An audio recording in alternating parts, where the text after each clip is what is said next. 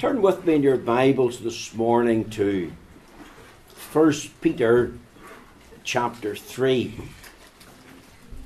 Last week, of course, being Mother's Day, we dealt with the subject of Eunice as a wonderful example of motherhood. I've been working on another passage of Scripture tied into some of the great women in the Bible. And I have to confess, I've been wrestling with it.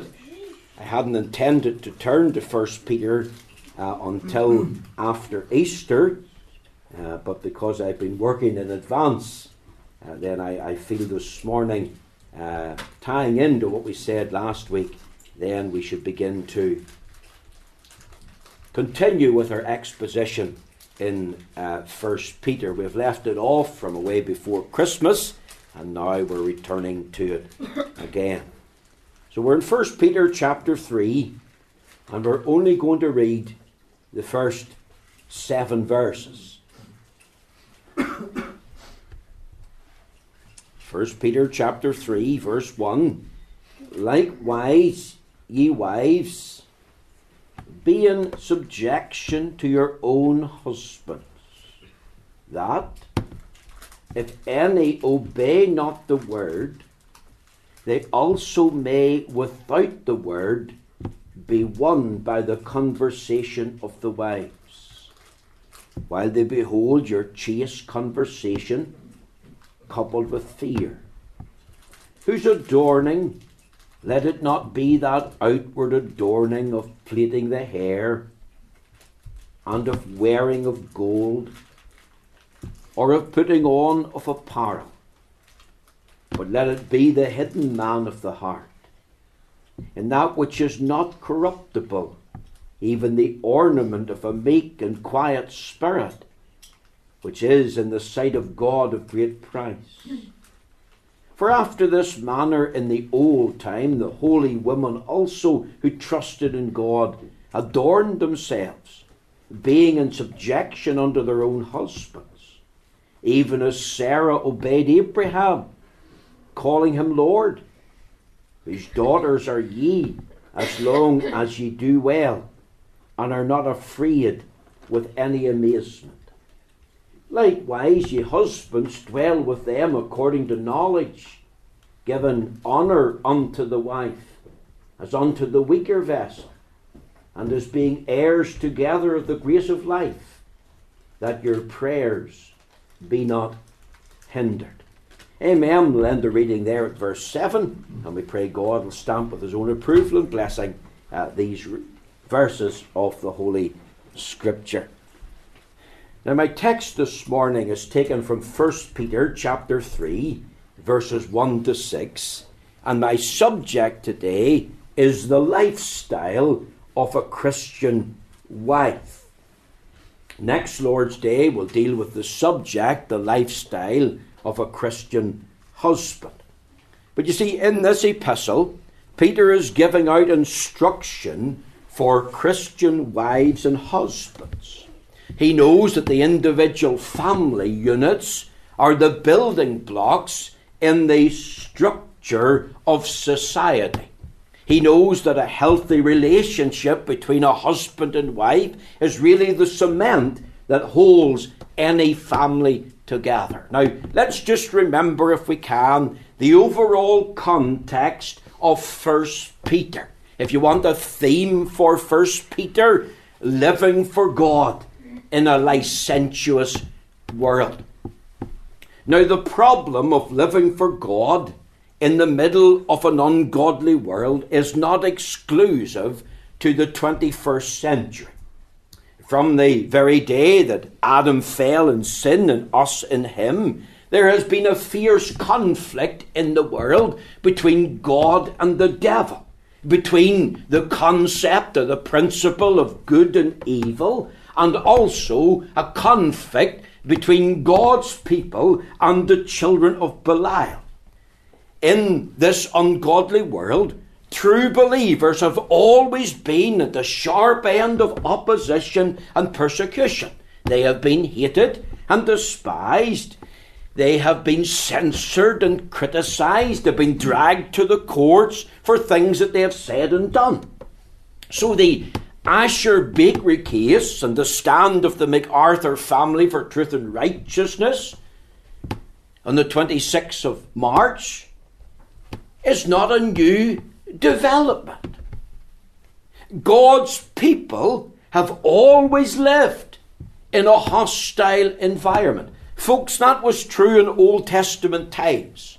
Think of Joseph, a godly young teenager. He's aged 17 years of age. He is saved and loves the Lord. He's an honest, mature, spiritual young man. He has a high regard for the things of God. He's a young man that put God first. That's the type of young men that we need in the church today. And he became a target of the ungodly, first of all amongst his own family. It was his brothers that hated him and put him in the pit. Think of him in Potiphar's house when he was falsely accused of adultery with Potiphar's wife. Think of his imprisonment. For 13 years he was imprisoned. It's all tied into the will of God. The pit, Potiphar's house, the prison. It was the will of God for Joseph from he was 17 years of age until he was 30. Think of the prophet Jeremiah. We often describe him as the weeping prophet. He was a tender-hearted preacher, a preacher who was very sensitive about sin. He was a faithful preacher of God's word. He told the people what God told him to say, even when they didn't want to hear it. How was he treated? How was he received? He was rejected. He was ridiculed. He was imprisoned as well. Why? Because people had turned away their ear from the Lord. Think of Daniel. He suffered wrongly at the hands of ungodly men. And ever since sin entered our world, this world has become a battleground for true believers. Come into the New Testament. Think of the disciples in Acts chapter 4. Peter and John were imprisoned, and then they were threatened. And glory to God, they did what our presbytery did on Saturday. They held a prayer meeting, and they cried in that prayer meeting, "Lord, behold their threatenings, and grant unto thy servants boldness that we may preach the word." And if ever was a day when the Church of Jesus Christ needed to go to God and cry in prayer, it's an hour day. That's why we encourage you to come to the prayer meeting. You see, suffering for Jesus Christ and the gospel is not a new thing. It's not just for the 21st century. This was something that every Christian in every century had to face. Doesn't the Bible say in 2 Timothy chapter 3 and verse 12, "And all that will live godly in Christ Jesus shall suffer persecution." Living for God in a licentious world will bring about persecution and opposition from within your family and from without. Living for God, putting God first, then you expect to be opposed, expect to be despised and hated, expect to be ill-treated. Just remember that we live in an un-Christian and an ungodly world.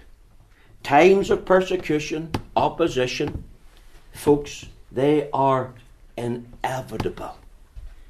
Opposition and persecution of God's people is as old as sin itself. Remember, this world is no friend to grace. It's no friend to God. We live in a wicked, sinful world. Now, when you face criticism, as you will, ridicule, and opposition, persecution, it's the duty and ought to be the delight of every true Christian, no matter what you face, to live for the Lord. In the midst of your trials and troubles and tears, there will come a temptation to compromise, to draw back, maybe even to forsake Christ and the gospel. Because of some hard sayings, we read in John 6 that some disciples walked no more with him. They were mere professors. They truly didn't possess eternal life.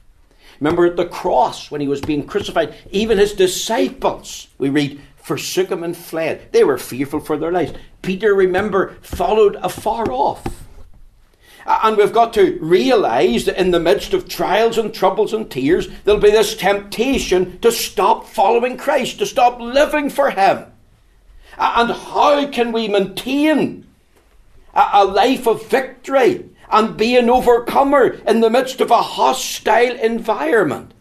Well, you see, Peter gives us the answer here in chapter 2. Chapter 2, towards the end of the chapter, maybe from verse 11 to the end, is all about living for God in an ungodly world. And the great motive for living for God is the glory of the Lord itself. We were asked recently by an RTE presenter by the name of Brian O'Connell why we took a stand outside the Marie Stopes clinic and opposed abortion. And Brian was told very nicely that we did it out of our love and loyalty for Jesus Christ. That ultimately our goal was the glory and the honour of God. You see, it's the glory of God itself that has to be first and foremost. I'm living for God in the midst of all this. I'm living for his glory. That's my duty. That's my delight. And as I live for God, I will look to Christ. Because remember, he's the supreme example of suffering wrongfully in an ungodly world. And I will face these trials. I will face these troubles. I will face these tears because I love Jesus Christ. And I will look to him. And I will see that what I'm suffering is nothing in comparison to him. See, that's how you get the victory in the midst of your troubles. It's not gritting your teeth in a stoic kind of manner. It's certainly not adopting the power of positive thinking by Mr. Peale. It's not saying, well, I'm going to blot these events out of my mind and pretend they're not happening.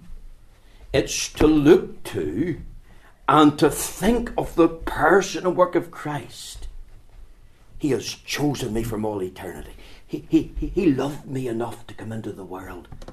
He went all the way to the cross and bled and died for me. He kept the law of God perfectly for me. I am complete in him. I will consider him. I will look to him. He's my example, my pattern and my suffering.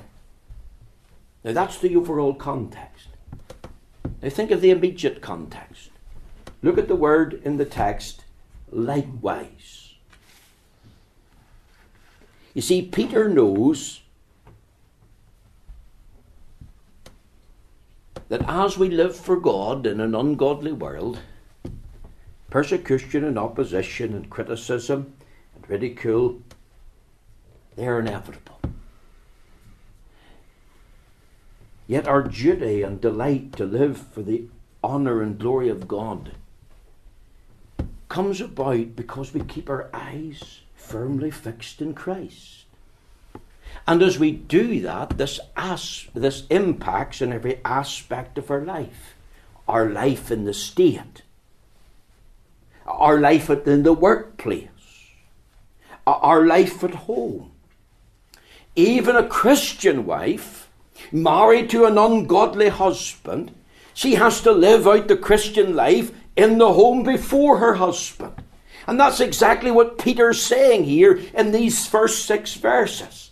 In any hostile environment, whether it's in the state, and that's what he brings in from verse 13, submit yourselves to every ordinance of man for the Lord's sake, whether it be to the king as supreme or unto governors as unto them that are sent by him for the punishment of evildoers and for the praise of them that do well. Whether it's in the workplace, and he deals with the workplace in verse 18, and now he's coming to deal with the home, and he's saying, likewise ye wives, be in subjection to your own husbands.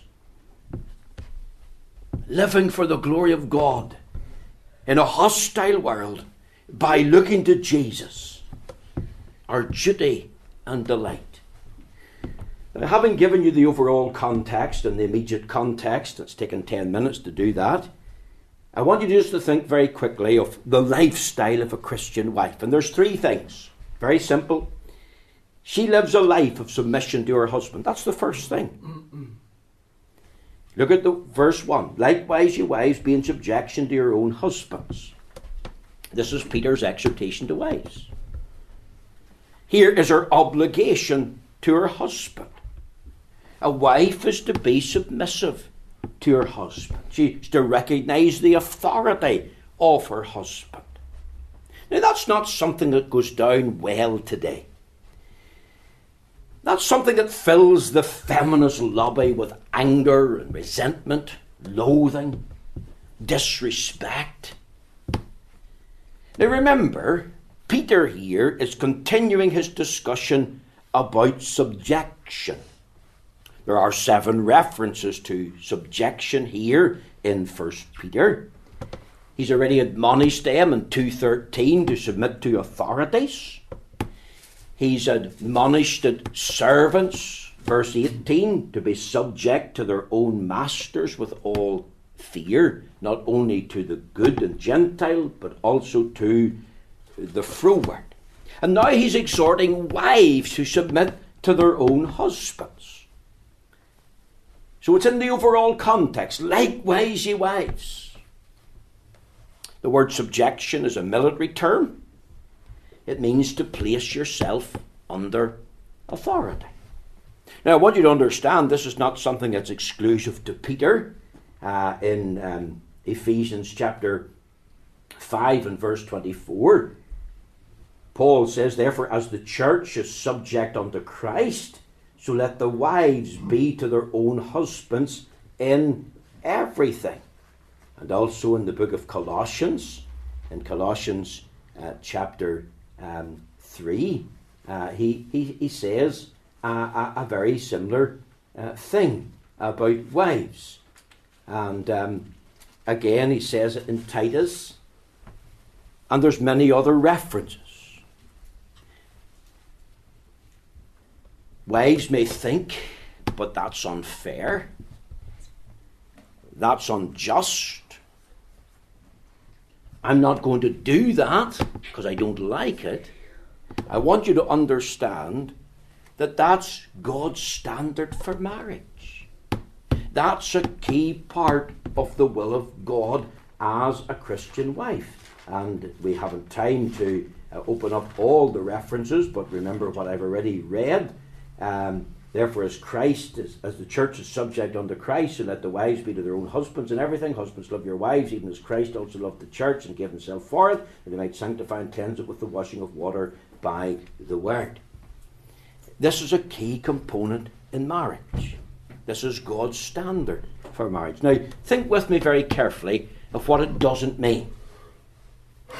It doesn't mean a woman is less of a person than her husband. It doesn't mean that she's an inferior partner in the marriage. It doesn't mean, some wives think, I'm a doormat. I'm a slave. I'm a punchbag. You see, I get asked, what if he's bad to me, Reverend McLaughlin? What if he beats me? What if he belittles me? We'll deal with that in a moment. But here's what it doesn't mean. It doesn't mean a woman's a doormat, a slave or a punchbag. It doesn't mean that she's to bow to her husband's every demand and desire. What if that demand and desire is a sinful desire and demand? That's contrary to the word of God. That Christian wife ought to obey God rather than men. And she has to tell her husband, no, I'm going to obey God. And I'm going to pray for the help and grace of God in this context. It doesn't mean that a husband can lord it over his wife. It doesn't mean that a husband can treat his wife unjustly or unfairly or be unkind. It doesn't mean that a woman's a robot that he pushes buttons on. We live in a day when many women, sadly, even in so-called Christendom, are treated badly. And there's bitter words. And there's brutal wounds. And there's a battle of wills. Now let's think, if that's not what it means, why did Peter say this? Was he just being chauvinistic? No. Why did he say it? Now we'll answer that. Because this is God's order in marriage. You see, remember back in Genesis 2, God made Adam from the dust of the ground. So Adam stands first. He's the primary authority. He lived before Eve. Eve was taken out of Adam's side. Eve was brought by the Lord to Adam. God married them in the Garden of Eden. And what was God doing? Listen to me carefully. God was establishing a role for the man. He was also establishing a role for the woman. In establishing a role for the man, giving him responsibility, the husband was expected to show and give leadership. The husband was to be obeyed. He was to obey God primarily. He was to exercise authority. And the role for the woman, she was to be a helpmeet. She was to uphold and help her husband in whatever way she can. And that's God's order. And it's enshrined by divine appointment. And it's there for the well-being of family life. Turn over there to 1 Corinthians chapter 11 with me and look with me at verse 13. 1 Corinthians chapter 11, verse 13. 1 Corinthians 11 and verse 13. Sorry, it's verse 3. 1 Corinthians 11, verse 3. But I would have you to know that the head of every man is Christ, and the head of the woman is the man, and the head of Christ is God. Now here's the heart of the subject. The head of Christ is God. The head of the woman is the man. And that was set out by God at creation. And here it is affirmed in the Bible. The wife is not the head. The wife has a different role and responsibility, not a lesser role, not an inferior role, but a different role. When God built Eve from Adam's rib, God made and found a suitable helpmeet for Adam, a woman who was suitable for him, a woman who was, we'll put it this way, compatible to him. A woman who would complement him. A woman that would help complete him. For without the woman, the man is incomplete. And she would speak to him. And we could say it this way. A man needs a woman to support him, to strengthen him, to succor him, to supply him, to speak to him, to advise and counsel him in particular areas. Not to outwit him or outwork him. There's not in competition. She lives a life of submission to her husband. And if you want a glorious passage of scripture to read, Proverbs 31 from verse 10 to the end of the chapter. You young ladies, find this afternoon Proverbs 31 and read from verse 10 to the end of the chapter. For there's the picture of a godly woman. It's a beautiful picture. Someone has written a book entitled The Excellent Wife. I read it. I can't remember the author. But it's a picture of a woman who lives for the honour and glory of God by living a life of submission to her husband.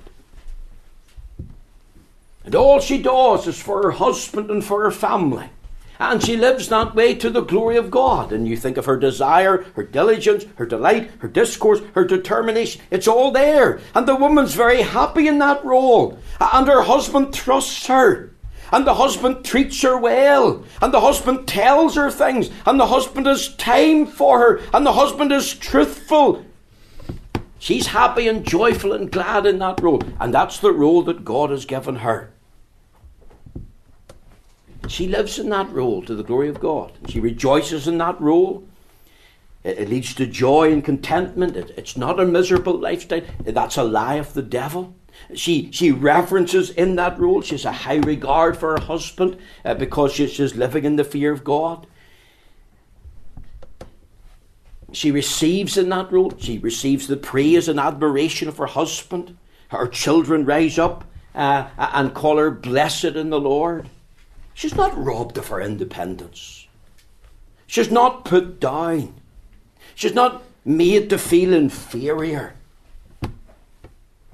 She's glad and joyful. This is her God-given role, and she's fulfilling and functioning that role. We live in a day of moral breakdown, a day of family breakdown, and when things break down between a husband and wife, it impacts on the life of the children, and that greatly is troubling. That's really concerning. Here's the lifestyle of a Christian woman. She lives a life of submission to her husband. Now, secondly and quickly, she lives a life of sanctification before her husband. If you go back to Peter there and look with me at verses 2 and 3 and maybe even into 4, notice what's said there. 1 Peter chapter 3, verse 2. While they behold your chaste conversation coupled with fear, whose adorning let it not be that outward adoring of plaiting the hair, and putting on of gold, or putting on of apparel, but let it be the hidden man of the heart, and that which is not corruptible, even the ornament of a meek and quiet spirit, which in the sight of God is great price. You see, this woman has a deep concern for her own personal holiness and purity. Note the word, while they behold your chaste conversation. What does that mean? The word conversation means lifestyle, hence the lifestyle of a Christian woman. How we conduct ourselves. The word chaste means to be holy, clean, pure, and modest. Her life, therefore, is marked by personal holiness and purity. Not just in her language, that's her talk, but in her very lifestyle. She's not a brawling woman. Proverbs talks about that. A woman who's unreasonable, irritable, impossible to please. She's not a bitter woman, demanding things all the time. She's certainly not a bad woman. Proverbs talks about the strange woman, the adulteress. But this woman has a chaste conversation. In other words, she's got a pure, holy lifestyle. And that's seen in the fact that she is modest in apparel. Her holy lifestyle reflects in her appearance, her outward adornment. She's not taken up with the glitz and glamour of the world. She's not following the customs and the trends and the fashion set out by Hollywood. This woman would dress modestly, not to attract attention primarily to herself for all the wrong reasons. We have to face the reality today that there are styles of clothing that are too revealing. Necklines are often too low, hemlines can be too high, clothes can reveal too much of a woman's body. And no Christian woman, no godly woman wants to dress like that. Because the fashion of the world is not really the dress standard of the child of God. The primary thought is, how does God want me to dress? Don't clothes say a lot about you? Reverend Colin Mercer wrote a book called Dress. And the key has to be modest apparel. And this woman is modest in apparel. She's not decked, as Pastor Willie Mullen would have talked about. She's certainly not decadent. She doesn't major in outward appearance. Now, she's not dowdy. I'm not saying that you go about dowdy. She dresses to impress her husband primarily. She's got a name and an object in that. Notice it says here, not only is she modest in apparel, but she's modest in attitude. What's her desire? What's her mindset? Look at verse 4. The beauty of being a godly inner person. She yearns for the ornament of a meek and quiet spirit, because that's of great price in the sight of God. The focus is on the inner man, the spiritual man. I was saying to Sammy on the way down, if you think of the Lord's Prayer, it mentions a number of things. One of them is, give us this day our daily bread. And then it says, forgive us our trespasses, as we forgive our trespasses as those against us. And lead us not into temptation, but deliver us from evil. And if you think of trespasses, temptation and evil, they're spiritual aspects to do with the soul. And there's only one petition in that prayer to do with the body. In other words, the needs of the soul is 3 times more important than the needs of the body. And that's exactly what this woman focuses on. She focuses on the inner man, and not the outer part. You see, he's urging these women to be different. He's urging them to be at odds with the world, whose adorning, let it not be that outward adorning of plaiting the hair, or of wearing of gold, or of putting on of apparel. These are things that the Greek women would have done. They would have got their hair done, they would have put little gold speckly things in through it, and they were dressed in such a way that they were walking through the marketplace, everybody was looking. And the thought was, look at me. And Paul says, don't be like that. Be modest not only in apparel, but be modest in your attitude. Let your mindset focus on the inner man. Was not the testimony of the older woman? He gives the illustration of Sarah. He cites her as an example. Abraham and Sarah's relationship is a wonderful example for married couples today. This was a home where there was harmony, a home where there was happiness, a home where there was helpfulness. Why? Because they were fulfilling their roles. Abraham was fulfilling his role. Sarah was fulfilling her role. Look at her mindset. Even as Sarah obeyed Abraham, calling him Lord. And then he adds, whose daughters are ye? That is, daughters in the family of God. Through faith. This woman lives a life of sanctification before her husband. It's tied into holiness. Notice finally, she lives a life for the salvation of her husband. You see, if you look at verse 1 again, if any obey not the word, they also may without the word be won by the conversation of their wives. The word conversation means lifestyle. Okay? So let's be clear in that. You see, that was the woman's chief goal. She lived to see her husband saved. And if you're a saved husband with an unsaved wife, you live to see your wife saved. And vice versa. That's to be your goal.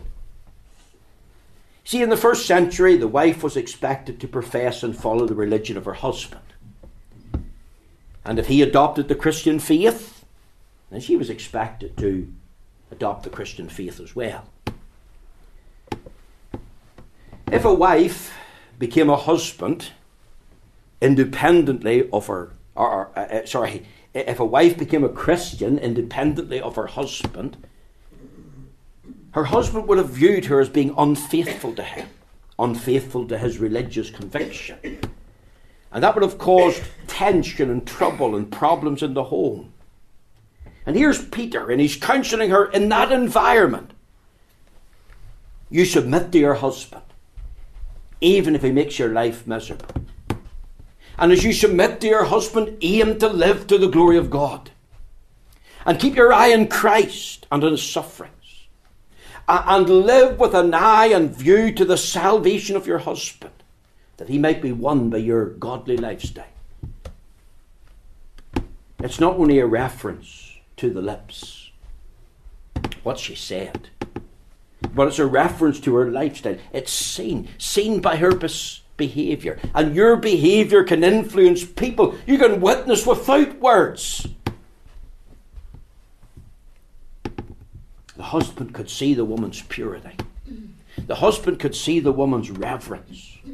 The woman could see her husband's respect. That they also may without the word be won by the lifestyle of the wives. Show obedient love to your husband, so that he may see in you a picture of Christ's love for the church. Let him see Christ in you. Let him sense Christ in you. You show forth the beauty of your Lord and Saviour. And that's not only true for wives, but it's true for every Christian woman, even single women in the church. Even the young women grow up. You see, folks, let's be clear as we finish. Folks will not read their Bibles today. They're not reading theology books. They're not certainly reading books on Christian doctrine. But you know what they read? They read our lifestyle. They see us.